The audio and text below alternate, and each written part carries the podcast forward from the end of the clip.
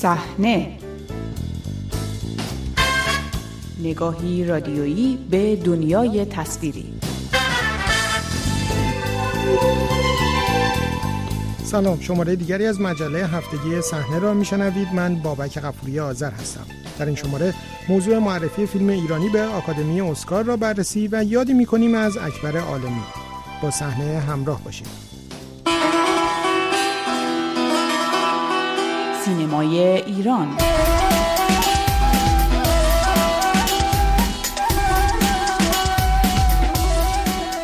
نزدیک شدن به ماهای پایانی سال میلادی گمان زنی ها درباره نماینده امسال سینمای ایران در جوایز اسکار شدت گرفته است. امسال آکادمی علوم و هنرهای سینمایی اسکار به دلیل همهگیری جهانی ویروس کرونا تغییراتی در برخی قوانینش از جمله قوانین مربوط به بخش بهترین فیلم بین المللی که پیشتر بهترین فیلم خارجی زبان نام داشت اعمال کرده است از جمله شرایطی برای پذیرش فیلمهایی که به صورت آنلاین اکران شدند هم در نظر گرفته است. با این همه همچنان فیلم های هر کشور باید از سوی هیئتی سینماگران و دستندرکاران سینمایی آن کشور به این آکادمی معرفی شوند. در هفته های اخیر رسانه های داخل ایران از فیلم های چون خورشید، ساخته مجید مجیدی، جنایت بیدقت ساخته شهرام مکری، درخت گردو ساخته محمد حسین مهدویان، یلدا ساخته مسعود بخشی و دشت خاموش ساخته احمد بهرامی به عنوان گزینه های احتمالی معرفی از سوی هیئت انتخاب فیلم ایرانی برای اسکار نام بردند.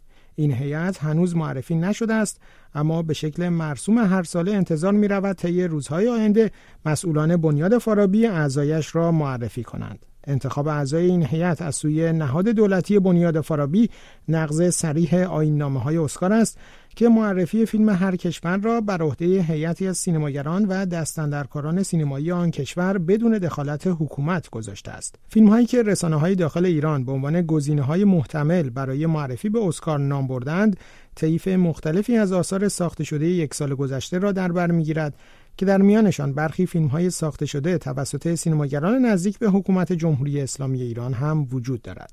مهمترین آنها فیلم خورشید ساخته مجید مجیدی است که چندی پیش در بخش مسابقه جشنواره فیلم ونیز به نمایش درآمد و توانست جایزه استعداد نوظهور برای بازیگر نوجوانش روح الله زمانی را بگیرد. گوش کن ببین چی میگم. زیر آرامگاه قبرستون یه زیر خاکیه. اونو برداری بیاری بار تو بسی. گرفتی؟ نه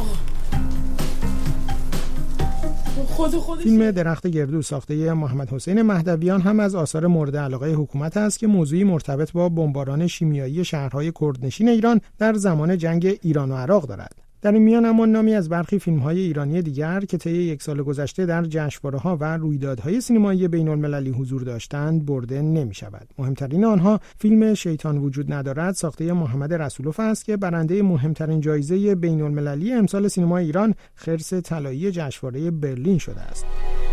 من فقط نمی‌خواستم کسی رو بکشم. شما چطوری با هم آشنا شدین؟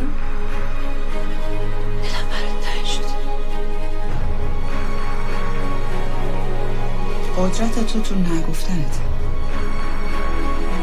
از دو فیلم نامو ساخته نادر ساییور که آن هم در دوره اخیر جشنواره برلین حاضر بود و فیلم پسر مادر ساخته مهناز محمدی که حضورهای پرتعدادی طی سال گذشته در جشنواره های بین المللی داشته هم نام برده نمی شود. به نظر می رسد دلیل نام نبردن از این فیلم ها مزامین انتقادی و احتمال اکران نشدن آنها در ایران باشد. آکادمی اسکار بندی در قوانین مربوط به شرکت فیلم ها در بخش بهترین فیلم بین المللی گذاشته که فیلم معرفی شده را ملزم به اکران یا نمایش رسمی در قالب فروش بلیت چه به صورت نمایش حضوری چه نمایش آنلاین در کشور مبدأ می کند. رعایت این بند بهانه‌ای در همه سالهای گذشته به هیئت انتخاب فیلم ایرانی داده تا نام فیلم های منتقد را از شرکت در اسکار اسکار حذف کنند. در واقع آکادمی اسکار با این بند وجاهتی به نظارت حکومتی داده است در حالی که در سالهای اخیر مدام با افزایش تعداد اعضا و تغییر در قوانینش تلاش کرده تا چهره متنوع و متکثری بگیرد با این همه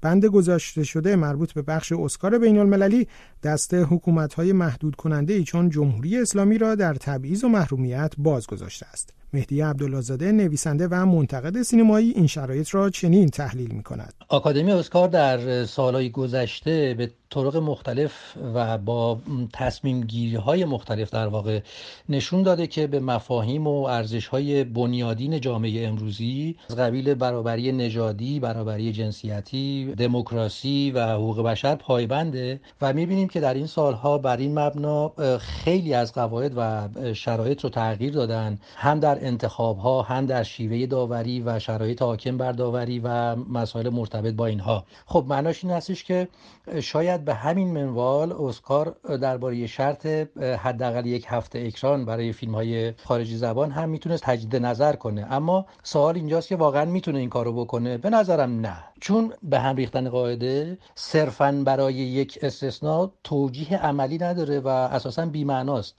ایران تنها کشوریه که بهترین محصولات سینماییش عمدتا به خاطر این قاعده اسکار و همینطور طبیعتا به واسطه سانسور و عدم مجوز اکران از سوی مقامای دولتی شانس رقابت در اسکار رو از دست میدن. خب فقط به خاطر یک استثنا نمیشه قاعده به این مهمی رو برهم زد. جدای از همه اینها به فرض این هم که این قاعده نادیده گرفته بشه بازم تغییری تو این وضعیت به وجود نمیاد. چون در نهایت باز هم همونطور که در سالهای گذشته دیدیم آزادی عمل در انتخاب کاندیداهای از طرف ایران وجود نداره و همیشه بیشترین اعمال نظر رو برای رأی نهایی هیئت انتخاب ایرانی اسکار صورت می‌گیره. حالا چه مستقیم چه غیر مستقیم. برای اینکه نگاه حکومتی به مسئله اسکار اساسا در راستای منافع ملی و سینمای ملی نیست. برای حکومتی ها ارسال یه فیلم از یک سینماگر خودی مهمترین مسئله است.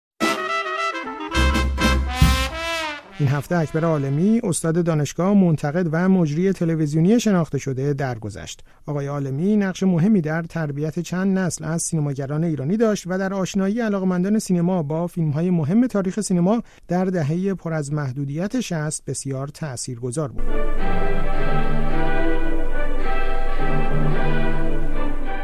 من با یک ترفند واقعا فرهنگی رو می‌کردم به تماشاگران تلویزیون و می‌گفتم این فیلم اگرچه یکی دو بار از آنتن تلویزیون پخش شده ولی به قدری ارزشمنده در تاریخ سینما که میارزه ما اونو در این برنامه مرور کنیم. و اگه شما به دقت فیلم رو نگاه کنید چه بسا از مهمان برنامه که کارشناس تراز اول هست خیلی بهتر می‌تونید تحلیل کنید.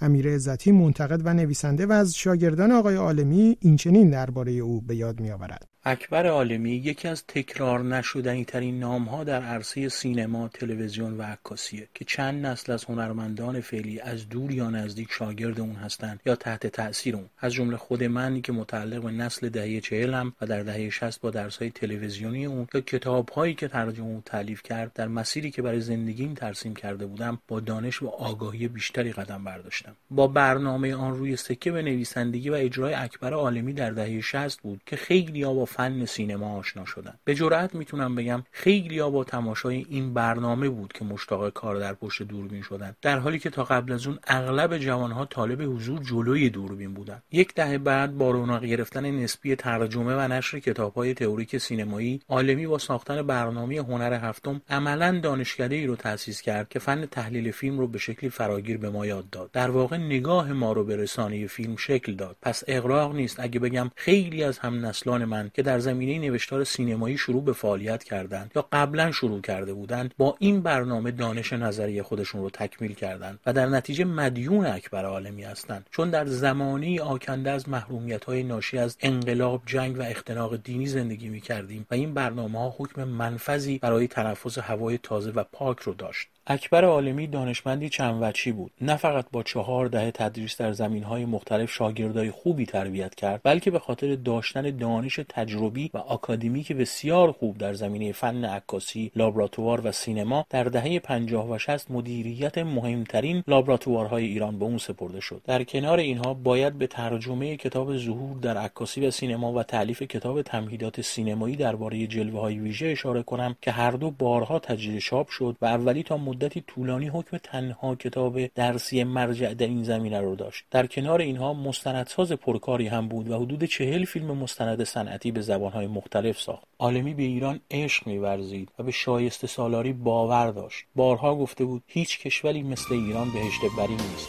البته به شرطی که آدمها رو سر جاشون بذاره با یادی از اکبر عالمی این شماره از مجله هفتگی صحنه را به پایان